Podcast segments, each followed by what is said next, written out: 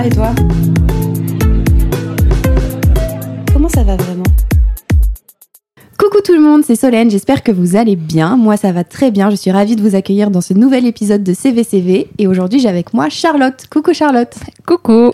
Charlotte, comment tu vas? C'est pas une question, c'est marrant, hein, parce que quand tu sais que le podcast est comme ça, tu, tu hésites à répondre finalement. Ça va. Ça va, mais. Ça va, mais. Ouais. C'est quoi le mais? Moi, ça va, euh, vraiment, ça va très bien personnellement. Vraiment, personnellement, dans, dans ma vie euh, quotidienne, donc sentimentale, euh, dans ma vie de maman, avec mes proches, ça va très bien. Mais c'est comme si il y avait, je sais pas comment expliquer, mais une toile de fond tout le temps derrière qui, qui me rappelle tous les jours que moi ça va, mais il y a plein de choses qui vont pas et j'y pense. Tu penses à quoi, par exemple? Je pense que je suis très euh, éco-anxieuse, si je devais classer euh, par ordre. Euh, et du coup, c'est quelque chose qui, qui, oui, qui peut me miner beaucoup dans mon quotidien et qui, qui m'empêche d'être à 100% dans le oui, ça va à fond. Non, j'ai. Après, je pense que c'est devenu un besoin quand même de me dire il faut penser à ces choses-là parce que c'est important et j'en fais une lutte. Donc, je me complais quand même dans ce ça va, mais, mais il y a ce mais. Oui, mais tu te complais parce que t'es dans l'action du coup. Oui, je suis dans l'action. Ah oui, il y a pas, oui, oui, c'est pas la passivité. euh, Mais d'ailleurs, je pense que d'y penser comme ça, un peu euh, euh, sans cesse et au quotidien, je suis pas sûre que quelqu'un qui soit vraiment dans la passivité de ça, en fait, y pense. Je pense pas. Comment ça se traduit l'éco-anxiété chez toi? Ça se traduit de j'ai besoin d'en parler euh, tous les jours, j'ai besoin de euh, quand je lis un article sur euh, euh, ce qui se passe euh, aujourd'hui. Alors ça va vraiment de les inondations, les incendies à à des choses un peu plus subtiles de enfin je sais pas trop comment comment dire mais je suis beaucoup les les médias verts. Voilà. Et il y a des choses un peu plus subtiles que les gros titres qu'on peut voir en gros euh, sur BFM TV, on va dire, bien que je ne regarde pas BFM TV, mais euh, et ça se traduit ouais avec un besoin de- d'en parler, d'y d'y penser et de me dire qu'est-ce qui va se passer? Moi, j'ai toujours cette question là en tête et qu'est-ce qui va se passer en fait? Parce que là, on nous le balance, on est 8 milliards sur Terre. Je pense que tout le monde a compris qu'on était vraiment en approche d'un point euh, un Tu peu crois euh, que tout le monde a compris? J'ai- pas Alors, toujours peut- l'impression. peut-être pas comprendre, tout le monde le sait. Ok, ouais. je pense. Alors je parle du monde occidental. Je ne peux pas parler d'au- d'autre chose parce que je, je n'y vis pas et je me permettrai pas de, de parler de, de des pays euh, euh, en dehors du monde euh, occidental, mais euh, en tout cas des pays euh, pas riches, on va dire. Je pense que ces personnes-là savent. Après, euh, est-ce qu'ils ont compris la gravité et le fait que, en fait, c'est notre dernière chance. Il y aura pas de deuxième planète? Et je pense que c'est toujours le même souci en termes d'écologie, c'est que enfin, j'imagine que les gens se disent, ouais, c'est bon, j'ai compris, arrêtez de me saouler avec ça, parce qu'en fait, euh, moi, j'ai pas envie de changer mon quotidien, mais c'est toujours le même profil qui se dit ça. J'ai pas envie de changer mon quotidien, c'est j'ai pas envie de changer mon quotidien de privilégié, en fait. C'est quand même toujours pareil sur le. En tout cas, si, enfin, si on part sur le sujet de l'écologie, on a bien compris que euh, les, les personnes qui polluaient le plus, ça restait les personnes privilégiées, les personnes très riches. On est là à dire ouais, moi je vais pas me priver de prendre l'avion, mais en fait, toi tu vas pas te priver de prendre l'avion, mais on est on est 5% sur la planète à prendre l'avion. C'est c'est tout sur 8 milliards d'habitants, c'est-à-dire que toi tu as l'argent pour prendre l'avion. Donc euh, donc euh, je, je je pense qu'ils savent qu'ils ont pas envie de comprendre, qu'ils ont pas envie de lutter. C'est ça, c'est très pessimiste comme pensée. Et qu'est-ce que ça te fait de te dire qu'ils ont pas envie de lutter? Ça, ça t'é- ça t'énerve, ça te rend triste, ça t'effraie? Moi, ça m'énerve parce que si t'as pas envie de lutter, ok, mais juste, il y a une chose qui me vient à chaque fois à l'esprit, c'est mais alors ne fais pas d'enfants. Tu vois, parce que pas parce que euh, faire des enfants c'est pas écolo, c'est pas du tout ça, hein, mais ne fais pas d'enfants parce qu'en fait ce que tu vas leur laisser c'est vraiment de la merde. Et moi j'ai pas envie que euh, mes enfants, bon là j'ai j'ai- qu'une fille pour l'instant, mais j'ai pas envie que euh, ma fille me regarde quand elle sera adulte et qu'elle me dise, mais alors en fait tu savais tout ça, tu m'as quand même fait, tu me lègues de la merde. Enfin, tu vois, je lui dis alors moi, j'ai ma conscience pour moi quand même. Je suis dans la lutte. Je ne veux plus prendre l'avion. Euh, je ne veux plus manger de viande, etc., etc. Alors, c'est pas suffisant parce que c'est que à mon échelle et il faudrait que la planète entière s'y mette. Mais c'est et encore, c'est des choses. C'est, je dirais que c'est le basico-basique. Hein. Tu lui, tu lui apprends à ta fille, tu lui parles de l'écologie, tu lui parles. Oui, oui, elle est au courant. Elle est. Elle est dans la lutte? Ouais, elle est dans la lutte. elle a une maman euh, écoféministe, euh, elle est dans la lutte, euh, elle, elle, a compris. Et comment tu comment ça se traduit au quotidien? Est-ce que tu essayes de sensibiliser les gens avec qui tu parles à ça? Est-ce que ou est-ce que tu te dis que c'est pas ton rôle et que tu fais déjà à ton échelle et c'est beaucoup? Si, j'ai quand même euh, l'impression que c'est mon rôle et c'est un rôle, euh, c'est une charge mentale de, folie en fait. Hein. C'est ça rajoute au quotidien d'une charge mentale parce que je reste quand même donc une femme euh, parisienne de 35 ans qui a une fille de 8 ans. Bon bah oui, j'ai une charge mentale comme toutes les mamans et comme toutes les femmes, voilà, mais euh, et en plus de ça, je me suis, euh, oui, je me suis rajouté ce qu'on appellerait euh, la, la, charge. la charge, ouais, l'éco-charge ou la charge féministe en fait, parce que c'est plutôt derrière mon, féminisme que je range tout le reste dans le, la convergence des luttes en fait le, mouvement écoféministe, finalement, il existe depuis euh, quand même pas mal d'années, et c'est la convergence des luttes. C'est se dire que euh, on en est là sur la planète parce que cette planète, elle a été dirigée toujours par le même profil de personnes, donc des hommes euh, blancs, privilégiés, etc. Je vais peut-être fâcher des gens en disant ce genre de choses, mais c'est ça reste ça, c'est-à-dire que le mot détesté, voilà, etc., le patriarcat, mais ça reste ça. C'est le patriarcat qui a amené le capitalisme, ou alors le capitalisme qui a amené le patriarcat. Le sujet est infini, c'est pas le, c'est pas le débat, mais euh, c'est ce qui fait qu'aujourd'hui on en est là. Donc la lutte féministe, elle est aussi évidemment euh, écolo. T'as toujours été féministe? Non. Comment c'est venu? Euh... C'est marrant parce que ça a été direct, hein, ton nom. Non, parce que c'est catégorique. Je me, je me, le dis moi-même quand je repense à moi, adolescente ou même jeune adulte. Ah non, j'étais euh, hétéronormée euh, à fond. Euh, enfin, c'était, euh, j'étais pas du tout dans le concept de sororité, pas du tout. C'était la concurrence entre les femmes, enfin entre les femmes. Pas encore des femmes adultes, mais entre entre nous. et, et j'alimentais ce genre de choses. Non, moi je crois que c'est venu quand j'ai été maman j'ai été maman, ça a été quand même un bouleversement avec du coup des idées euh, préconçues que la société et aussi euh, mon modèle euh, parental, je pense, ma mère va être contente d'écouter ce podcast. Coucou. Coucou maman. avec vraiment moi, moi, ma mère, elle nous a toujours décrit la plénitude. Euh, être enceinte, c'était super. Euh, elle se sentait vraiment, ouais, chose de vraiment de plénitude, quoi. Alors moi, la grossesse, ça a été un concept totalement, mais j'ai eu l'impression de mettre mon corps en location, que mon corps ne m'appartenait plus. J'ai eu les trois premiers mois où j'étais quand même terrassé par les nausées, les vomissements, euh, à perdre du poids alors qu'on te dit faut pas perdre du poids, t'es enceinte. Et t'es là, ouais, mais en fait, ce qui rentre, ce qui arrive à rentrer, sort. Donc c'est, donc c'était ça. Euh, un deuxième trimestre un peu mieux, donc parce que les nausées passent et puis tu commences à, voilà, ton ventre il est, il s'arrondit, etc. Euh, alors moi en plus, je ne sais pas pourquoi, mais j'ai été très très grosse très vite. En fait, au bout de trois mois de grossesse, on me demandait si j'étais à 5-6 mois. C'était comme ça. Donc, à 9 mois, j'étais vraiment, je pouvais plus marcher. Moi, j'ai subi la grossesse. Je l'ai subi. Je fais 1m55, j'ai pris 20 euh, kilos, c'est et tout dans le ventre. C'était vraiment. Euh, bon, ma fille faisait 4 kilos à peu près, enfin un petit peu moins, mais à la naissance, et c'était beaucoup pour un corps euh, d'un mètre 55. Donc j'ai subi cette grossesse et là je me suis dit bon ok bon j'ai subi la grossesse toutes les grossesses sont différentes passons.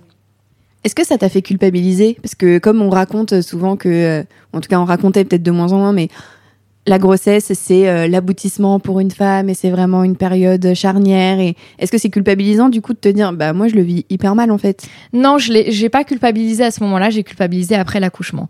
Déjà, j'ai eu un accouchement catastrophique. On va pas rentrer dans les détails, mais catastrophique. Alors que pareil, dans la société, on te dit l'accouchement, c'est un truc super. Tu vas rencontrer ton bébé.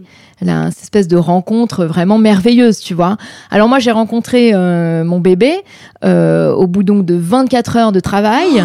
Et en fait, j'étais dans un état d'épuisement, de douleur, avec une péridurale qui n'a pas fonctionné, que j'ai demandé tardivement parce que pareil, je suis tombée sur une sage-femme qui te prépare à l'accouchement et qui, qui était contre la péridurale, en fait, tout simplement. Elle avait vraiment ce discours de on peut le faire sans péridurale. Donc je vous invite à le faire, vous allez voir, on va faire de la sophrologie, on va faire etc etc etc. Donc moi j'ai lutté, lutté, lutté en me disant c'est c'est la chose à faire. J'avais extrêmement mal. J'avais en plus des facteurs favorisant à une douleur plus importante que d'autres femmes. Euh, par le, le- bon on va pas rentrer dans les détails mé- médicaux mais voilà et euh, donc du coup je me suis dit alors est-ce que j'ai le droit d'avoir mal? Est-ce que j'ai le droit, le droit? de ouais est-ce que j'ai le droit de demander cette euh, cette péridurale ou pas? Donc je l'ai demandé au bout de 12 heures 12 heures de douleur 12 heures de douleur, ouais, ouais, avec des contractions extrêmement rapprochées, euh, enfin, avec en plus une stagnation du travail, bref. C'était pas rigolo. Je demande la péridurale et cette péridurale, elle décide de ne fonctionner que d'un côté. Donc les contractions, c'est pas que tu les ressens à 50%, c'est que tu les ressens, tu les ressens à 100% d'un côté. Aïe, aïe. Je suis tombée sur une sage-femme qui ne m'a pas cru, qui m'a dit mais non, euh, ça va, elle fonctionne bien cette péridurale, qui apparemment ne ressentait pas ce que je ressentais. Oui, parce que visiblement, Et, elle sait euh, mieux que toi voilà. ce qui se passe et dans qui n'a donc jamais réajusté alors qu'il y a des choses à faire. euh, on le sait, sur une péridurale qu'on appelle latéralisée, il y a des choses à faire. Donc euh, voilà, donc j'ai resubi les 12 heures d'après avec un accouchement ensuite euh, catastrophique parce que donc toujours pareil, ce concept d'être un corps qui fait 1m55, euh, 50 kilos et qui a du coup à l'intérieur de, de lui un espèce de bibendum de 4 kilos qui essaye de sortir. Et donc en fait, euh, c'était une catastrophe cet accouchement. Euh, j'ai été de justesse. euh, euh, Enfin, la césarienne me pendait au nez. Enfin, c'était très compliqué. Et donc après ça, quand on te présente ton bébé, on te le met sur toi. Je t'assure que la première pensée que j'ai eue, c'était pas waouh ce- cette rencontre, waouh. Enfin, je me suis dit quand même waouh, elle est trop belle. Ça c'est vrai, je me le suis dit. Mais après, il y avait des pensées très très sombres qui sont arrivées. Vraiment, je, je leur ai dit prenez-la, je ne veux pas la voir. Je, c'est, trop dur en fait. J'étais dans un état euh, émotionnel, physique, Ouais, euh, un traumatisme. euh, traumatisée. J'ai été traumatisée par mon accouchement. Et un accouchement qui aurait pu mieux se passer si, euh, vraiment, si cette sage-femme avait été quelqu'un d'autre, je pense. Mais, et tu l'as revue, cette personne, après? Alors, je l'ai pas revue, euh, mais j'ai écrit une lettre euh, que j'ai envoyée au directeur de l'hôpital et euh, à la, la cadre des sages-femmes. Et Il y a ton chat qui est vraiment... Conf- Confiote veut participer. Et j'ai eu un retour plutôt positif en me disant que c'était une, une jeune sage-femme qui était en CDD et qui, avec tout ce que j'avais décrit, ne sera pas renouvelée. Donc au moins, euh, elle Ouais. partait de cet hôpital. Alors après, euh, ils sont en rate de sage-femme comme ils sont en rate de soignants partout. Donc voilà. Mais au moins, euh, je me suis dit, ça n'a pas servi à rien. Et donc cette rencontre, qu'on dit cette rencontre merveilleuse, donc je l'ai pas eue tout de suite avec ma fille. Je pense que ça a mis quelques jours. Quelques jours. Et j'étais à côté de mon corps, vraiment à côté de la plaque. Et dans un.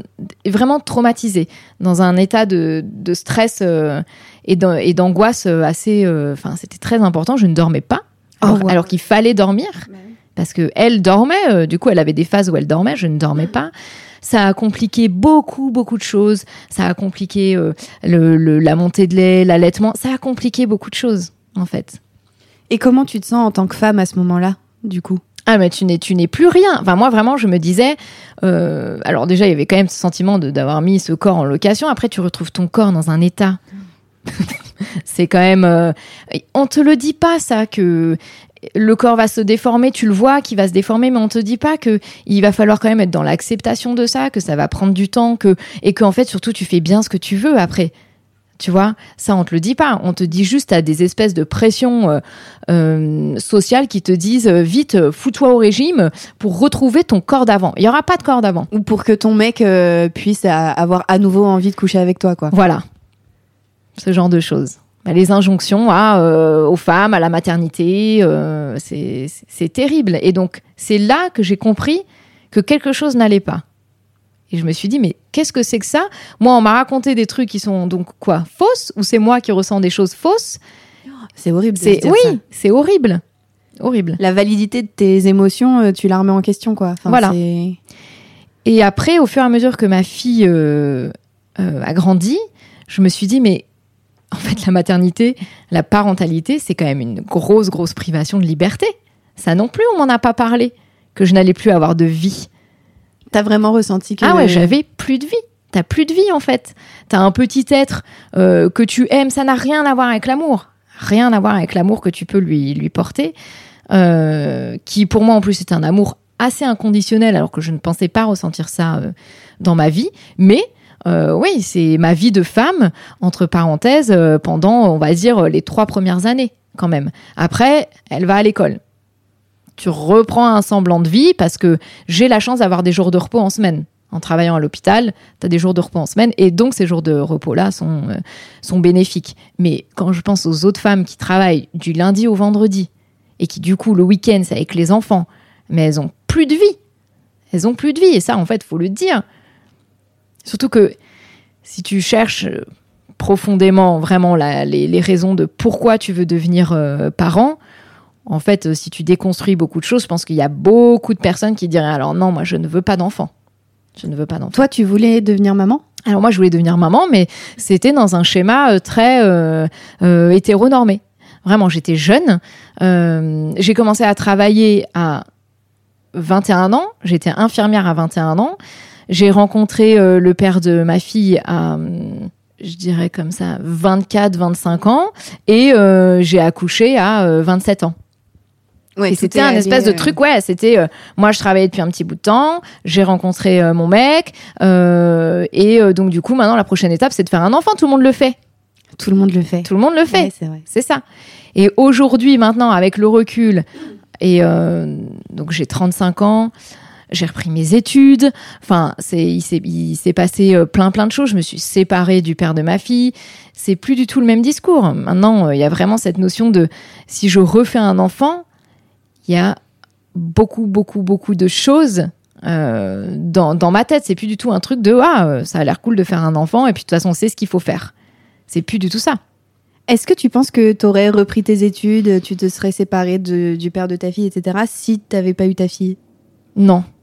Donc ça, ça fait quand même partie du cheminement. euh, C'est oui, ça fait partie du cheminement. Oui, oui. Donc il y a eu cette euh, euh, parce que ta question de base c'était est-ce que tu as toujours été féministe? Il y a eu cette euh, cette phase là de déconstruction de la parentalité. C'était la première phase. Mais j'avais pas par contre déconstruit le lien que je pouvais avoir avec les hommes, par exemple, ou avec les femmes. Ah, c'est intéressant ça. Ouais. C'est vraiment plein venu- de pans différents. Ouais, c'est venu après. J'ai eu, euh, il y a eu plusieurs déclics qui sont arrivés en même temps, par chance, et qui, je pense, s'ils n'étaient pas arrivés en même temps, je sais pas si j'en serais là euh, aujourd'hui. Il y a eu euh, de suivre une, ancienne collègue sur Instagram qui postait des choses qui m'interpellaient. Donc vraiment des, stories très féministes où je me suis dit, ah, ça m'intéresse. Ah ouais, moi aussi je l'ai vécu, mais c'est exactement ce que je ressens, j'arrivais pas à mettre de mots dessus. Il y a eu ça. Et en même temps, il y a eu euh, des histoires euh, avec des hommes. Pas. Je sais pas comment expliquer, mais où je ressentais en fait euh, de la violence Envers toi envers ou- moi, alors que eux normalisaient ça. Et je me disais, alors je dis pas que euh, c'était euh, euh, des viols, hein, c'est pas du tout ça. hein, je, je dis pas ça.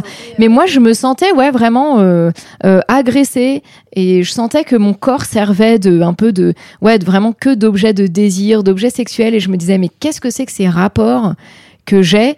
Et tout ça s'est cheminé en même temps. Et là, j'ai fait la révolution féministe de ma vie. Vraiment. C'est là. Et donc, je dirais que j'avais euh, 30 ans. Donc, c'était il y a, il y a il y a pas- cinq ans. c'était hier, quoi. Ouais, c'était hier finalement, mais ça a été un espèce de un puits sans fond. C'est-à-dire qu'à partir du moment où j'ai mis un pied là, Le doigt dans l'engrenage. Et... ouais, c'était terminé. Il n'y avait plus rien qui pouvait. euh, je- J'ai avalé des, des, des livres et des livres et des, des, des, des podcasts. Non, pas trop des podcasts, c'est pas vrai. Mais et des, mm, ouais, des, des comptes sur Instagram féministes, etc. Et puis après, j'ai compris donc vraiment où je voulais aller. Et où je voulais aller, c'était vraiment donc l'écoféminisme. J'ai été en colère très longtemps quand même. Il y a quand même eu, je pense, trois ans de colère où vraiment De euh, colère, de prise de conscience ou Ouais, de- la prise de conscience et de lire et de se dire mais mais mais c'est pas possible. Moi aussi je l'ai vécu ça et et comment on peut être autant de femmes à le vivre et à continuer à accepter de le vivre, c'est pas possible. Et donc j'ai été très en colère. Mes amis peuvent en témoigner. J'ai eu une grande phase de colère. Alors pas avec mes amis femmes, au contraire, je pense que ça a encore plus resserré nos liens. euh, où j'ai vraiment compris ce concept de de sororité. Euh, Là où justement tu disais qu'avant. euh, ah, c'était la tout- concurrence. Alors j'avais des amies femmes, évidemment, où il n'y avait pas cette concurrence parce qu'on se connaît bien. Mais en tout cas, les femmes que tu rencontres comme ça au premier abord, c'était tout de suite euh, euh, est-ce qu'elle est plus jolie? Est-ce qu'elle est, euh, euh, est-ce qu'elle est plus intelligente? Est-ce que et surtout, je pense qu'il y a eu un truc qui a exacerbé ça chez moi, c'est d'être une femme euh, racisée en France. Je m'appelle Charlotte, mais je suis une femme racisée euh, de par mes origines, de par mon visage. Je pense que les gens qui me croisent, ils, bon, voilà. Euh, et donc tu mets femme plus racisée en France, et en fait il y a des trucs que j'ai subis enfant, ado, adulte, que je subis encore. Euh, Dernièrement, euh, j'ai posté un truc euh, sur Instagram où je me suis pris une réponse de euh, rentre dans ton pays. Pardon? Oui. C'est c'est Mais de quelqu'un que tu connais? Pas du tout. Non, en fait, il y a des fois où je n'arrive plus à me retenir et sur les des posts féministes, etc. Bon, il y a toujours des, des connards en fait qui traînent même sur les posts féministes. Surtout sur les et posts ouais, féministes, C'est ça. Et euh, et donc j'ai répondu à un mec en lui disant, alors c'était sur le sur la baya en disant euh, en plus j'ai- plutôt fait un truc assez général euh, pas du tout ciblé où j'ai juste dit euh, laissez les filles et les femmes s'habiller comme elles le veulent laissez-nous tranquilles arrêtez d'essayer de contrôler notre dressing et, no- et nos corps laissez-nous tranquilles. Donc quelque chose de plutôt général pas du tout genre de, de je, voulais pas justement je me dis plus t'es général comme ça sur ce genre de choses, plus tu peux toucher. Et je me suis pris, hein, euh, si t'es pas contente, rentre dans ton pays Mais, mais pour t'habiller comme tu veux. Ici, on est en France, terre chrétienne. Quoi? Voilà. Solène, elle va s'énerver. Moi, j'ai passé la phase de colère. ouais, ouais, super. Je l'ai passée. La seule conclusion, ben, la seule conclusion, c'est que je me suis dit donc lui, en fait, il a vu donc mon mini avatar de, de tu vois de profil Instagram. Il s'est dit peau marron, pas française. Mais et alors? Mais c'est ça qu'il s'est dit. Mais j'ai passé cette phase de colère. Oui, Avant, coup, je pense que je l'aurais euh, insulté. Ben comment je fais? Je me dis, J'aurais insulté. je, bah, je l'aurais, je l'aurais, oui, insulté. Vraiment, c'est sûr. Mais après, c'est facile, t'es derrière un écran. Enfin, tu vois, c'est pas là que le combat se joue. En fait, je crois que c'est là. C'est ça que je me suis, que je me dis, c'est que ma lutte, elle est pas là, pas avec un inconnu euh, qui doit être sûrement un troll sur Instagram. Enfin, tu vois, elle est pas là. Elle est vraiment dans mon quotidien. À l'hôpital, c'est vraiment la, le, le- l'endroit où je lutte euh, le plus. Tu luttes pour euh, le féminisme et pour l'écologie. Ouais, pour, et euh, puis tout simplement sur des choses basico-basiques, euh, sur l'égalité entre les gens, quels qu'ils soient. C'est parfois il y a quand même, même pas fou besoin. de se dire que tu dois lutter pour ça à l'hôpital. C'est une quoi. lutte. C'est une lutte. L'hôpital, c'est le reflet de notre société. Vraiment. T'as des catégories euh, de, enfin des catégories. J'aime pas trop catégoriser les gens, mais t'as des personnes de tous bords. Vraiment, toutes origines, euh, tous niveaux so- sociaux. C'est de tout Toute bord. orientation Voilà, sexuelle. donc euh, tout, tout. Et, et du coup, c'est vraiment le reflet de la société. C'est pour ça que c'est assez euh, important de lutter, je pense, en tout cas dans ce contexte professionnel-là. Et récemment, on m'a quand même dit quelque chose qui m'a vraiment beaucoup ému. J'ai euh, bah, une, une amie qui est aussi une collègue et qui m'a dit Tu as participé à euh, la révolution féministe de beaucoup de femmes ici. oh waouh. Et tu te dis, ok, alors donc quand même, ça fait cinq ans que j'y suis, mais ça paye. Ouais. Ça paye. Et j'ai vu des déclics chez des femmes. Et ça te fait ressentir quoi? C'est satisfaisant, c'est de la joie. Vraiment, c'est des jolis sentiments. Voilà. Et tu te dis, je fais pas ça pour rien, même si des fois je suis très fatiguée de le faire. C'est épuisant. C'est ce que j'allais te demander. Est-ce que c'est pas dur de lutter tous les jours en fait? C'est extrêmement dur. Extrêmement dur parce que quand tu, tu pars de, de- du principe que euh, ta lutte, elle va se baser sur euh, plusieurs choses, mais une chose très basique de je ne laisse plus passer aucun mot euh, raciste, homophobe, sexiste, enfin un mot de domination. Je ne laisse plus passer un seul. Mais, mais t'imagines même pas. T'imagines même pas. C'est, on est, on a- c'était quand il y a deux semaines, j'ai encore entendu euh, un médecin dire euh, d'une patiente, euh, c'est, elle a un syndrome méditerranéen. Donc le syndrome méditerranéen, c'est euh, donc euh, l'exagération euh, et c'est surtout la, la déshumanisation des, de- des femmes euh, méditerranéennes qui donc exagèrent, non pas vraiment mal, mais sont dans le l'hystérie, l'hystérie, tu vois, l'hystérie, ça voilà. Et d'ailleurs, ce mot est arrivé très peu de temps après euh, son, son syndrome méditerranéen. Quelques phrases après, il a dit elle est hystérique. Voilà, on était dedans. Et comment tu là tu Bah, moi, en plus, en tant que méditerranéenne, ça me, ça me, ça me met en colère. Et ben, à chaque fois, j'interviens. Alors, le syndrome méditerranéen n'est dans aucun livre euh, de médecine. hein. Il y avait un moment donné où j'arrivais pas trop à. J'étais tellement en colère que mes arguments, je sentais qu'ils n'avaient pas de prise parce que c'était de la colère qui sortait. Et après, j'ai compris qu'en fait, ce qu'il fallait rappeler aux gens, c'est que ce qu'ils disaient, c'est interdit. Tout simplement. Interdit par la loi. Donc en fait, dès qu'il y a des agissements sexistes, dès que je suis euh, euh, témoin de mots, euh, enfin voilà, racistes, etc. Bon, je dis alors ce que tu viens de dire, c'est interdit par la loi. c'est une bonne technique ça parce que C'est une bonne que technique. C'est dur d'intervenir sans se laisser dépasser par. Ah, il y a des fois où je où ça dépasse quand même, hein, c'est où je m'énerve. La colère revient, mais euh, c'est beaucoup moins qu'avant, beaucoup moins. Et tu sens que chez ton interlocuteur, ça a un impact? Ça dépend qui. Il y en a, j'ai totalement abandonné au bout de euh, d'une dizaine de fois où tu essayes de faire quelque chose et où euh, la personne, alors voilà, on va pas. Les personnes, on va vite les décrire, c'est des hommes cis hétérosexuels. Voilà. Pour ceux qui sauraient pas, est-ce que tu peux expliquer euh, cis euh, Enfin, Cisgenre.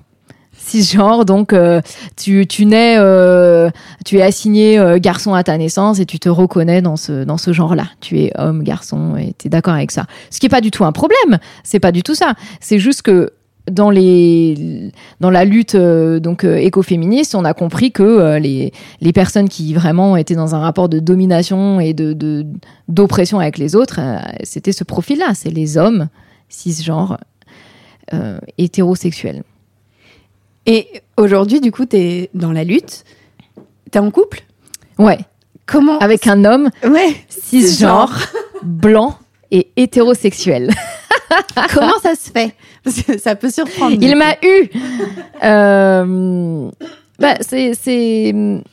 Alors déjà, quand tu, je, je- je pense vraiment que je suis misandre. Hein, c'est pas. euh, Après la misandrie, oh, faut arrêter d'avoir peur de ce mot. Euh, Il y a un slogan féministe qui est quand même assez, euh, voilà. Euh, il est juste, il est concis. C'est la misogynie tue. La misandrie n'a jamais tué personne en fait. Hein. Et quand tu subis en tant que femme depuis ta naissance tout ce que les femmes euh, subissent, hein, je vais euh, voilà le sexisme, alors moi le racisme en plus, enfin ce genre de choses. Bon bah je pense que tu as le droit d'être misandre. Ça veut pas dire que tu ne parles plus aux hommes. C'est pas du tout ça en fait. Faut un peu aussi pareil. Faut dédiaboliser ce, ce mot. On est là, la misandrie. Les femmes deviennent misandres, elles vont devenir violentes. Bah non, alors moi j'aimerais bien qu'elles deviennent violentes déjà. Donc euh, ça se saurait si les femmes euh, devenaient violentes là aujourd'hui. Non, elles le deviennent pas. On est quand même toujours, tu vois, même cette lutte que je mène, c'est des mots, c'est des paroles, c'est essayer d'éduquer. C'est c'est très long, ça me prend beaucoup d'énergie, ça me fatigue, mais je suis pas violente. Donc, euh, faut arrêter euh, de se dire la misandrie va amener la violence et, et euh, puis surtout en fait, euh, qui est violent sur terre, c'est les hommes. Qui fait la guerre, c'est les hommes. Qui violent, c'est les hommes. Enfin, c'est voilà. Donc, en fait, à la limite, laissez-nous un peu de violence parce que bon, les mots c'est sympa, mais et du coup j'ai perdu le fil. C'était comment ah oui. on est en couple alors qu'on est misandre? En couple avec un homme on, cis on- blanc. on discute beaucoup. On discute beaucoup. Moi, je lui fais part euh, souvent de mes craintes euh, là-dessus. Alors, il, il- me fait un petit reboot. Il me dit mais tu sais qui je suis ah oui c'est vrai je sais qui tu es c'est voilà mais il le sait aussi que c'était comme euh, moi une dernière tentative d'être avec un homme alors ça a marché ça, marche en tout cas mais il le sait J'ai toujours eu ce discours-là. Après, je, je, si, ça, si je me sépare de lui, il y aura plus d'hommes. Je, je pense que c'est la, la dernière euh, cartouche. Et on pourrait se dire, waouh, mais c'est chaud. Ça veut dire que lui, il se dit qu'il est sur la sellette. Non, je pense qu'il a compris à quel point c'était précieux. Au contraire et à quel point c'était important de garder euh, justement ça et de se dire bah ok moi je suis d'accord avec cette idée et ben je vais être le dernier. Oui, et puis tu lui rappelles pas tous les jours euh, que. Ah non, pas du tout. On est vraiment un couple euh, heureux. Il n'y a pas une journée qui se passe sans qu'on rit. Enfin, non, non, c'est très. Justement, c'est apaisant. voilà. Alors oui, forcément, il y a des moments un peu de, de tension sur les, la gestion du quotidien, mais c'est pas forcément parce que c'est un homme. C'est juste que la gestion du quotidien, c'est de la merde. Ça, ça épuise tout le monde. Alors, si en plus, oui, tu mets euh, ce que la plupart des hommes, euh, je vais dire la plupart, faut pas dire tous les hommes, Not all men. Not all men. Ah, punaise, qui sort de ma bouche. Mais ce que la plupart des hommes font subir à leur, euh, à leur compagne au quotidien, non, je le subis pas. On n'en est pas là. Et je pense qu'on n'en sera jamais là. Et euh, moi, ce que je voulais surtout, c'était être avec quelqu'un qui, même si euh, il y a des sujets de discorde, écoute. Et même si au début va être peut-être fermé, je sais qu'il réfléchit. Et il y a eu plein de fois comme ça où en fait je lui ai dit des choses j'ai vu qu'il se fermait et quelques jours après, il se, il s'ouvre et euh, sans forcément en discuter, je comprends qu'il me dit, euh, en fait, tu as raison. Euh, ouais, parce que c'est difficile aussi. je pense quand ton, ton, discours vient gratter chez lui quelque chose qui était une certitude induite par son statut d'homme cis blanc. Enfin, tu vois, c'était pas. Oui, mais il a déconstruit quand même pas mal de choses. Et, et, ça, je l'ai vu tout de suite. Et d'ailleurs, le premier truc qu'il m'a dit euh, quand on s'est rencontrés, c'est bon. Moi, je suis un homme cis, blanc, hétérosexuel. Donc, euh, qu'est-ce qu'on fait? Qu'est-ce qu'on fait? Et voilà, mais c'était plutôt sur le ton de l'humour. Et je me suis dit de le dire sur le ton de l'humour parce que t'as des prophèmes hein, qui te disent ouais, c'est vrai, je suis comme ça, mais euh, voilà, moi, je suis dans la lutte, machin, je suis féministe. Non, alors déjà, les hommes qui se disent féministes, euh, non, stop. Arrêtez, vous, soyez des alliés, mais arrêtez de dire que vous êtes féministe, ça n'a aucun sens. Mais déjà, parce que arrêtez de vous approprier. Ça y est, je commence à aller. Allez, vous voyez là, je, je, je vous vois là. Euh, faut, faut pas s'approprier la lutte, en fait. C'est une appropriation de, de cette lutte. Et en fait, euh, ne nous libérez pas, on s'en charge. Donc soyez des alliés, parce que par contre, on a besoin des hommes. C'est vrai, on a besoin des hommes. Et c'est malheureux de dire ça, mais parce qu'on lutte contre eux, mais on a besoin d'eux, donc c'est c'est très complexe mais le plus malheureux, c'est qu'on a besoin d'eux parce que dans cette société, on écoute plus les hommes que les femmes.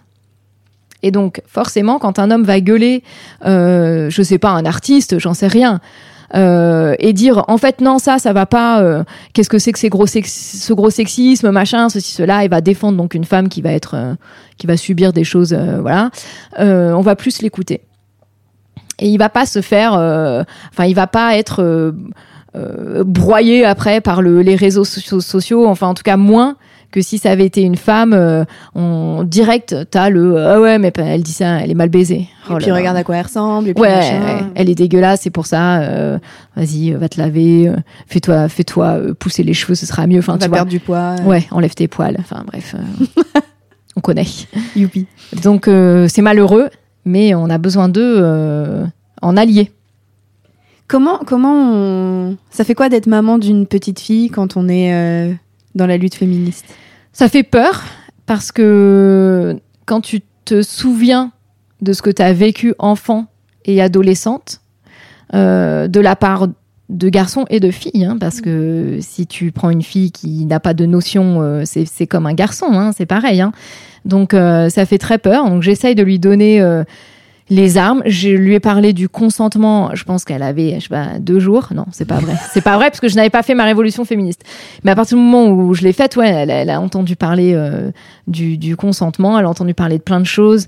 On déconstruit beaucoup de choses tous les jours. Parfois, elle revient de l'école, elle me dit euh, un tel m'a dit ça, alors on en parle. On déconstruit. Et je lui dis est-ce que tu es d'accord pour que quelqu'un te dise ça? Non, je suis pas d'accord etc., etc., etc. Ça aussi, c'est un, un, travail de tous les jours. C'est très fatigant, mais c'est nécessaire. Mais euh, déjà, la, la, parentalité, ça fait peur. faut pas avancer naïvement là-dedans en se disant euh, ouais mais tout le monde le fait oui oui tout le monde le fait mais ça veut pas dire qu'on le fait bien c'est clair Euh, et puis ça veut pas dire qu'on donne les bonnes armes à nos enfants et, et qu'on les élève de sorte à ce que ils, ils et elles deviennent des adultes respectueux responsables enfin donc euh, ça fait peur Et pour revenir à la question initiale, comment tu vas? Tu dis ça va mais. Et c'est quoi? C'est ça va mais. C'est pas ça va mais je suis en colère vu que t'es plus en colère. Mais est-ce que c'est ça va mais je suis fatiguée? Ça va mais je suis oui euh, ça va mais je suis fatiguée et ça va mais euh, moi ça va mais le reste ça va pas. Ce système ne va pas en fait. Et ce système on peut pas s'en passer là. Enfin moi je peux pas m'en passer je vis dedans. Donc euh, mais c'est un système qui est malade. Notre société elle est extrêmement malade. Euh, ça va pas en s'améliorant. Les choses positives qu'on peut voir elles sont c'est pas assez. Les choses négatives euh, englobent et mangent toutes ces choses positives parce que c'est pas assez. Et donc euh, moi c'est cette société malade qui qui nuance le ça va quoi. Ça va parce que t'as ta petite bulle en fait. Ouais j'ai ma petite bulle euh, donc c'est très ressourçant mais il y a des moments où j'arrive pas à déconnecter. Ah ouais. Ouais il y a des moments où même dans cette bulle là j'ai des quand même des, des angoisses. euh, des choses en tout cas qui me rappellent par exemple je regarde par la fenêtre je vois un avion passer je dis c'est pas possible Ah ouais. Un avion ouais. Un avion alors qu'il y en a euh, si tu euh, si tu y réfléchis c'est pas un avion qu'il y a dans le ciel là c'est des milliers. Donc euh, c'est des petites choses comme ça qui me ramènent tout de suite à cette réalité de société malade et de de gens qui ne sont pas prêts à faire de concessions moi quand j'entends les discours de, de personnes de mon âge qui disent mais ça va c'est pas moi qui pollue donc moi je m'en fous je continuerai à prendre l'avion dix fois par an Euh, ouais ok mais sinon, euh, moi, ça va. Moi, c'est pas moi qui viole. Mais j'aimerais bien que ça s'arrête. Enfin, Que- Qu'est-ce qui pourrait te rassurer ou est-ce qu'il y a des petites choses quand même au quotidien qui te font du bien ou tu te dis de toute façon non, c'est vain et non, là, je suis dans une période très pessimiste. Là, pour moi, c'est assez euh, catastrophique. Euh, tu penses que c'est inéluctable? On peut pas là, j'ai l'impression que les gens, en fait, euh, vont se prendre un électrochoc, mais l'électrochoc sera trop tard. Ce sera vraiment le point de non-retour. Et où ils se diront Ah mince, ce système ne marchait pas. Donc, il faut faire autrement. Ah, mais si on écoutait les femmes. Mais en fait, ce sera trop tard. tu Donc, penses euh, vraiment qu'il va arriver l'électrochoc? Oui, mais on sera plus là, je pense. Ok. Mm, Je crois pas que ce soit, je crois pas que ce soit notre génération. Peut-être nos petits enfants, si on a des petits enfants. Mais euh, Et, mais du coup, comment tu luttes en sachant que ça va potentiellement pas changer? Enfin, tu vois, c'est mm, pourquoi et je comment suis très pessimiste. je suis très pessimiste et en même temps, je suis quelqu'un de plutôt optimiste euh, de, de caractère. Donc c'est très c'est très bizarre, mais je sais pas comment je fais. En fait, je je je fais des choses qui me font du bien. C'est voilà et j'arrête de faire. Alors ça aussi, quand tu es euh, formaté, tu fais les choses par obligation. Beaucoup de choses du quotidien, tu les fais par obligation. Moi, j'ai arrêté de faire ça. Alors, il y a toujours des espèces de relents patriarcaux qui reviennent où je me dis waouh, mais qu'est-ce que j'ai fait là? Mais sinon, je, fais ce qui, ce qui est bien pour moi, ce qui est bien pour ma fille, euh, ce qui est bien euh, pour mon amoureux, mais Ce qui est bien dans le sens, ce qui vous fait du bien. ouais, ce qui nous fait du bien. T'as des exemples de choses que tu faisais par obligation avant et que t'as arrêté de faire, euh, sauf quand t'as envie de le faire? Ouais, par exemple, euh, euh, même genre le choix des vacances, c'était des choses que je faisais même par obligation. ouais, bah, bah, c'est cool de d'aller là et dans ma tête je me disais, ouais mais en fait moi j'ai pas envie de prendre l'avion. J'ai pas envie de passer 10 heures dans un avion parce que je sais que quand j'arrive, je suis crevée. Alors oui, c'est super de découvrir euh, d'autres continents, etc. Mais en fait, moi, je crois que j'ai compris. Alors, ça fait peut-être un peu, euh, euh, je sais pas, euh, vieillot de dire ça, mais moi, j'ai compris que les vacances idéales, c'était des vacances en France, donc pas loin, avec le train, t'arrives, t'es pas fatigué, et puis de me poser, en fait. C'est c'est ça, de me poser dans la nature. La France, c'est hyper beau. Il y a des coins de campagne, de montagne, de, de mer partout. Et voilà, pas besoin d'aller se fatiguer dans des voyages, même si j'adore voyager, et je l'ai beaucoup fait. Mais maintenant, en tout cas là aujourd'hui, peut-être que ça reviendra. Je sais pas, mais avec mon train de vie là, il y a aussi ça, c'est que euh, quand tu es euh, soignante à l'hôpital, tu as des horaires décalés, tu te lèves soit, soit très tôt le matin, soit tu fais des nuits blanches à l'hôpital parce que tu es de garde. Il y a un moment donné où les vacances, c'est quand même synonyme de je veux me reposer, je veux dormir, je, je veux vivre cool, en fait, être chill. Et tu arrives à être chill en vacances et un peu plus déconnecté de toutes tes angoisses, luttes, etc. Ouais, déjà, euh, je déconnecte beaucoup des réseaux sociaux, pendant, enfin des réseaux du réseau social, parce que je, je n'ai que Instagram.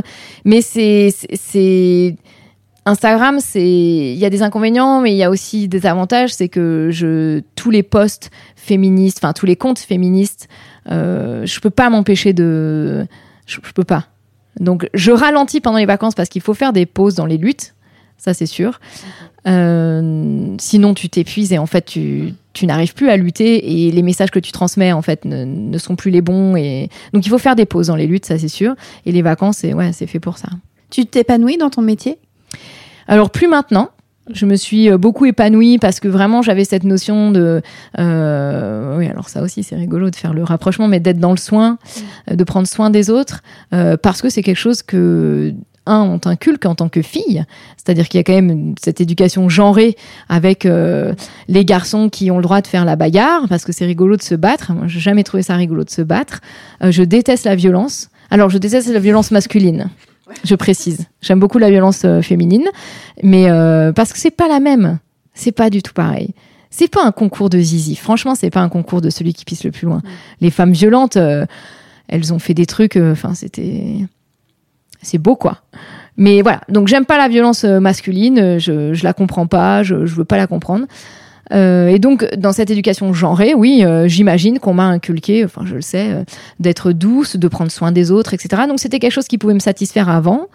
maintenant, non, en sachant qu'en plus, l'univers de l'hôpital, donc, qui est un univers, un univers très hostile, et avec, même en dehors de, de, de tout ce qu'on a dit tout à l'heure sur le quotidien à l'hôpital, c'est un univers où il y a zéro reconnaissance.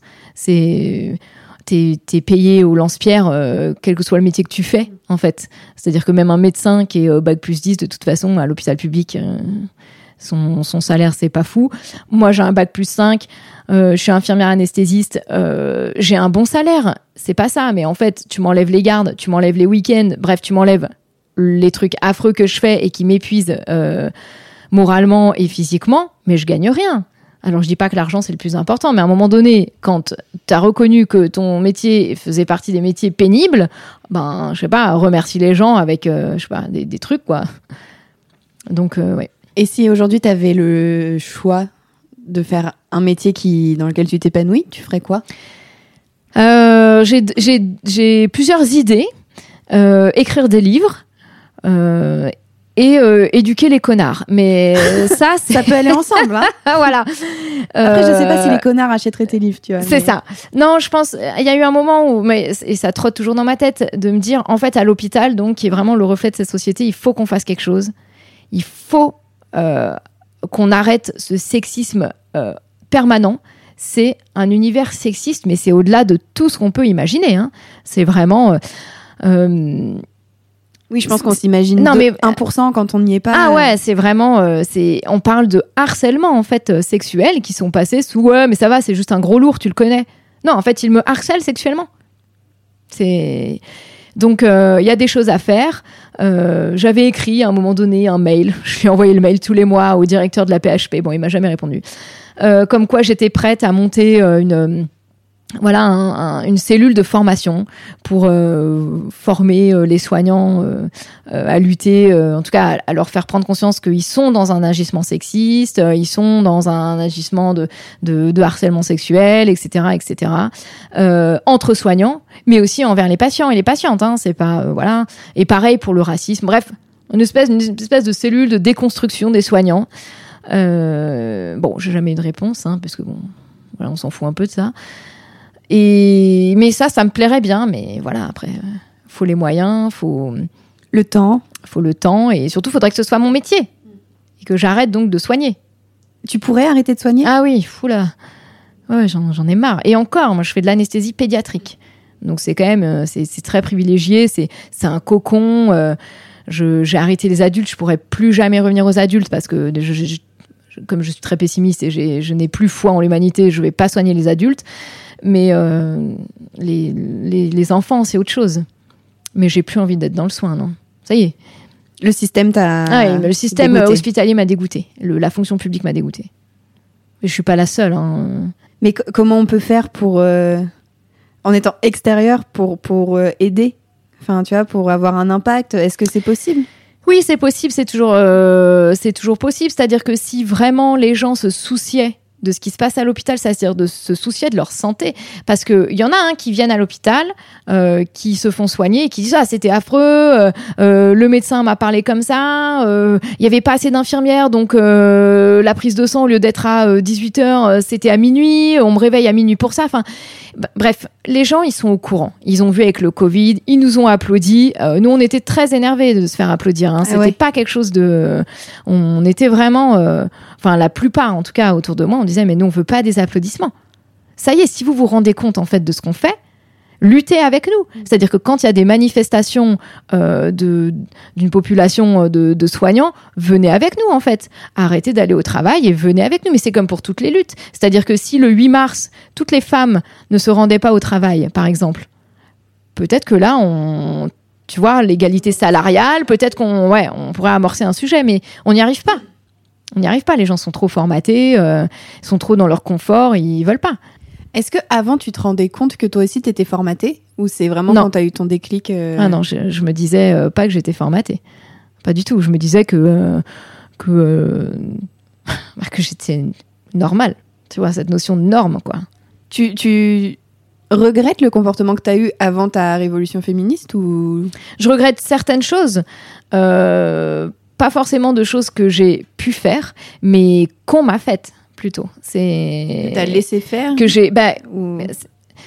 laisser faire. Il y a une notion de passivité. Ouais.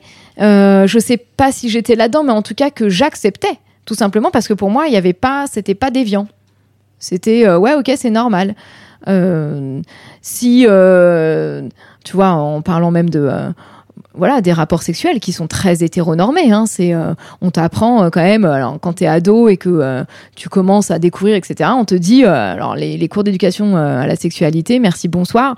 Euh, la notion de consentement jamais abordé. Le seul truc qu'on te dit, c'est Eh les gars, mettez des capotes parce que faut pas attraper de maladie. Et les meufs, euh, prenez la pilule parce que, bon, une grossesse euh, à 16 ans, c'est pas ouf. Alors oui, ok, faut les aborder ces points-là, mais en fait, il y a plein plein de choses d'autres à aborder.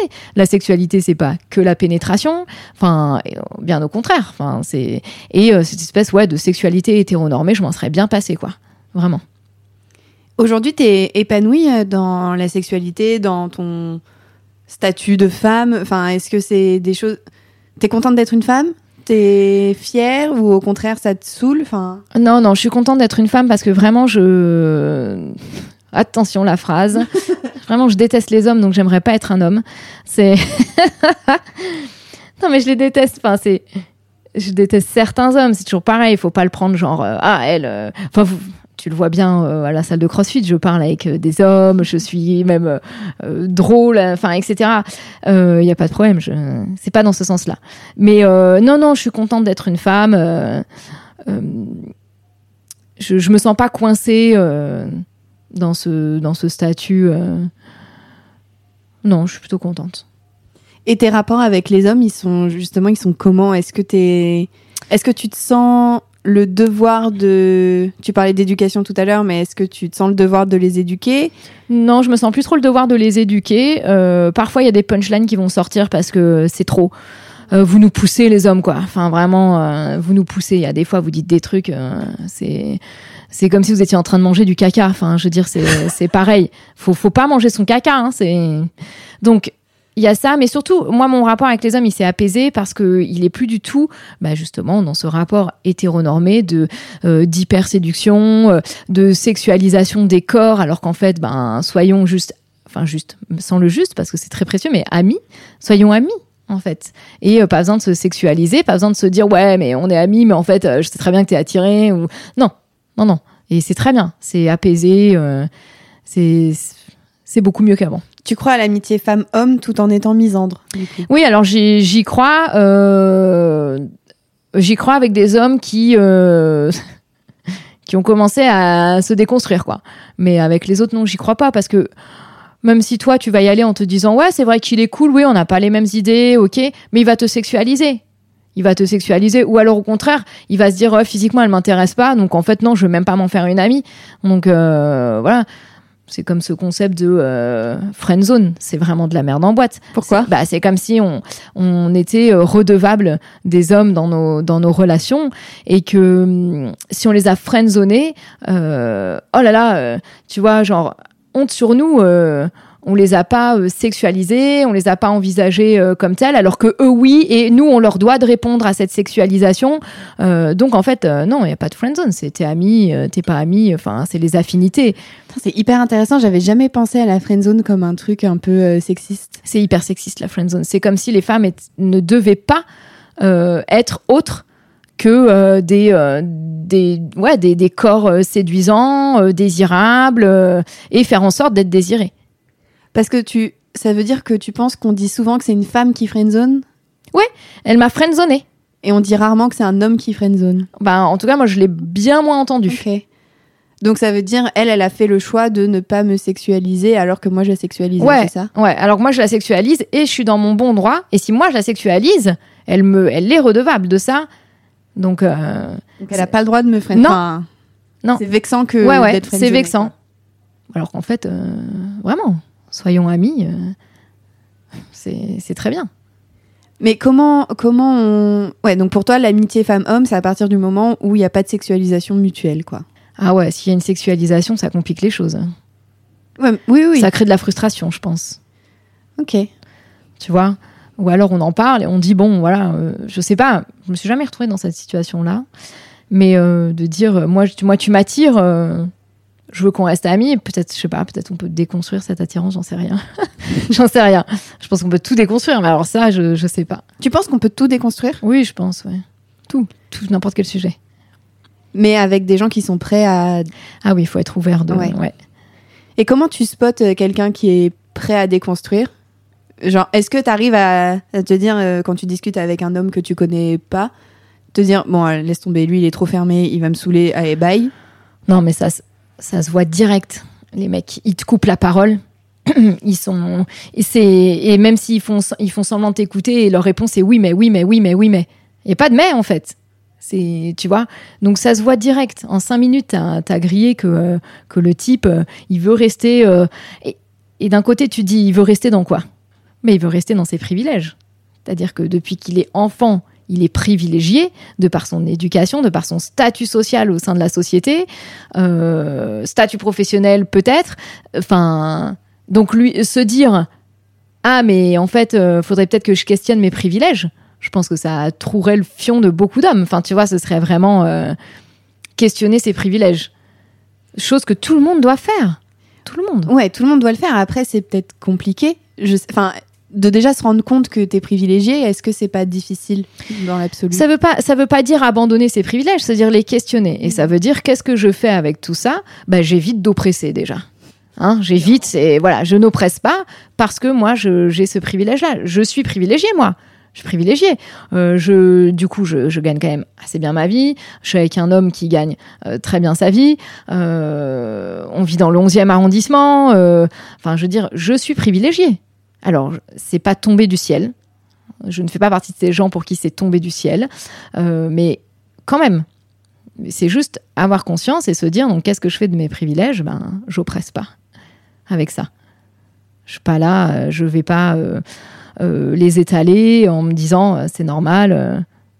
c'est normal qu'il y ait des pauvres, c'est normal qu'il y ait des riches. Non, alors en fait, arrêtons avec ces normes. Ces normes c'est, les, les pauvres ont créé les riches, les riches ont créé les pauvres. Enfin, d'ailleurs, c'est plutôt les riches qui ont créé les pauvres et après la pauvreté euh, crée la richesse. Enfin bref, c'est, complexe, mais et en fait c'est nul.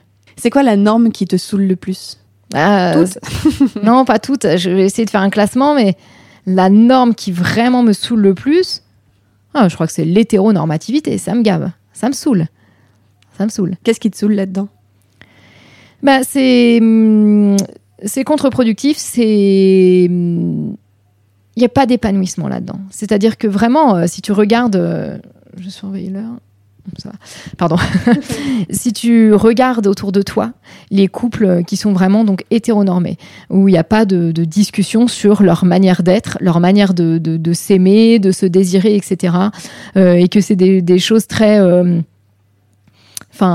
très dictées justement par la société où on te dit euh, une famille, donc la famille nucléaire, hein, c'est un homme, une femme, donc un papa, une maman, avec les revenus euh, principaux, c'est le mec, euh, parce que euh, la femme, ben, elle a un métier un petit peu, voilà, inférieur entre guillemets en termes d'années d'études et donc de reconnaissance, etc. et deux enfants, allez, un garçon, une fille. voilà. Tu verras autour de toi, je sais pas si toi, tu as des couples autour de toi. Moi, ces couples-là vont au clash systématiquement. Ils se séparent, euh, ils n'ont plus de désir, ils mettent beaucoup trop de choses justement sur cette notion de désir et de sexualité dans le couple. Enfin, vraiment, quand euh, les gens te disent ouais, mais c'est vraiment, c'est c'est ce qui compte le plus. Si euh, on fait plus l'amour, c'est qu'il y a un problème. Bah non, en fait, si on fait plus l'amour, c'est peut-être parce que bah on est dans une période où on questionne notre désir, notre attirance. C'est pas grave, ça peut arriver. Si on fait plus l'amour, c'est peut-être parce qu'on est juste fatigué. Et faut accepter en fait. C'est hum, bah, je dis pas que si ça fait cinq ans que tu fais plus l'amour avec ton, ton partenaire ou ta partenaire, je dis pas qu'il faut questionner le, le couple, c'est pas ça. Mais il y a des périodes où c'est comme ça, c'est pas grave. Et c'est juste se dire, on peut recentrer le couple sur autre chose. Et quand tu es dans, vraiment quelque chose d'hétéronormatif, tu es à la recherche tout le temps de ce que tu as vécu les premiers, les premiers instants, en fait, et que tu dis, ouais, mais c'était ça l'amour. Ça, c'était l'amour. Euh, euh, quand on faisait l'amour euh, quatre fois par jour, c'est ça l'amour. Bon, bah non, en fait, c'est pas ça l'amour, c'est pas que ça. C'est surtout ça. Donc, j'ai envie de dire, faut réinventer l'amour, comme, comme le livre de Mona Chollet. Mais, et c'est vrai, faut, faut le réinventer parce que cet amour-là, c'est qui est donc très hétéronormatif, il, il ne fonctionne pas. C'est une société qui ne fonctionne pas. Et et donc ce système-là ne fonctionne pas. On, te fait croire que c'est les familles comme ça qui font, qui font la société. Ah bah elles font la société parce qu'elles sont donc à 80% euh, comme ça, mais c'est pas épanouissant. Ça va au clash. Les gens se séparent. Euh, pour m'être séparé avec une petite fille, je ne le souhaite à personne. Après, si c'est un soulagement, évidemment, euh, mais sinon, je, je, voilà, faut arrêter de se mettre dans ce carcan euh, hétéronormatif qui est, plutôt destructeur et c'est pas un bon modèle. Moi, pour moi, faut faut faire autrement. Waouh. C'était dense, on a parlé de tellement de choses. Il va falloir qu'on qu'on arrête bientôt. Mais avant la fin, du coup, qu'est-ce qu'on peut te souhaiter pour demain, pour les jours à venir, les semaines à venir, les mois à venir et les années à venir? Moi, j'aimerais une révolution des femmes. Vraiment. J'aimerais que les femmes deviennent violentes. C'est dur hein, à entendre. Euh, c'est dur à dire aussi parce que ça veut dire que j'en suis venue à cette conclusion-là. J'en suis venue à me dire il n'y a plus d'autres euh, solutions. Le reste ne marche pas. On a beau euh, créer des assauts, on a beau essayer d'éduquer les enfants, etc. Bah alors bien sûr, il y a ce slogan féministe très connu éduquer les fils. Oui, faut éduquer les fils. Faut arrêter de protéger les filles. c'est pas du tout là-dedans qu'il faut être. Faut éduquer les fils. Faut éduquer les enfants au consentement, etc., etc. Bon, tout ce qu'on sait, mais en fait il y a toute la société, il faut, la, faut une, une refonte de la société. Donc, j'aimerais que les femmes euh, ouais, deviennent violentes et j'aimerais que demain, euh, c'est très dur à, entendre et à dire, que demain, euh, s'il y a une femme qui est frappée par son conjoint, j'aimerais qu'elle lui rende x 10. Voilà, j'aimerais que les hommes commencent à avoir peur des femmes. Je crois qu'il y a que ça qui, qui peut faire avancer les choses quand les hommes auront peur des femmes. Ils n'ont pas du tout peur. Absolument pas. Voilà.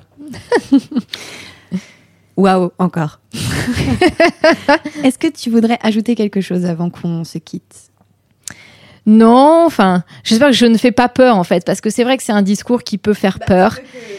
Non, mais je veux pas faire peur non plus aux femmes, ni euh, c'est, je pense aussi à mes proches en fait qui vont sûrement écouter euh, ce podcast. Je veux pas leur faire peur. Bon, après les gens me connaissent, mais euh, c'est pas un discours, euh, euh, voilà, appelé à la révolution féministe. C'est, c'est, ce sera juste libérateur en fait. C'est, c'est tout.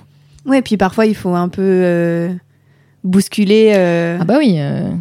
les hommes qui frappent, les hommes qui violent, tout ça, bah, en fait, tant qu'ils ne l'auront pas vécu, comme cette société les protège, c'est ça le, le problème aussi. C'est-à-dire que si s'ils le faisaient et qu'ils étaient punis, ou alors, ou- enfin vraiment à hauteur de, de- des crimes qu'ils commettent, ben, j'aurais pas ce discours-là. Mais la société, elle protège les violeurs, elle protège les harceleurs, elle, elle protège les, les hommes qui, qui, qui détruisent les vies des enfants, elle protège les hommes. Donc tant que cette société protégera les hommes, ouais, j'appellerai à la violence féminine, ça c'est sûr. Merci Charlotte. De rien. C'était hyper intéressant. Merci beaucoup. Merci d'avoir accepté de raconter tout ça. Ben, merci à toi. J'espère que euh, ça pourra un jour euh, que tu pourras t'apaiser en Ouais. dehors de ta petite bulle. J'espère aussi. C'est, je te le souhaite en tout cas. Et merci à vous de nous avoir écoutés. C'était un nouvel épisode de CVCV. Je vous retrouve jeudi prochain 19h avec un ou une nouvelle invitée. Et d'ici là, bah, faites la révolution. Bisous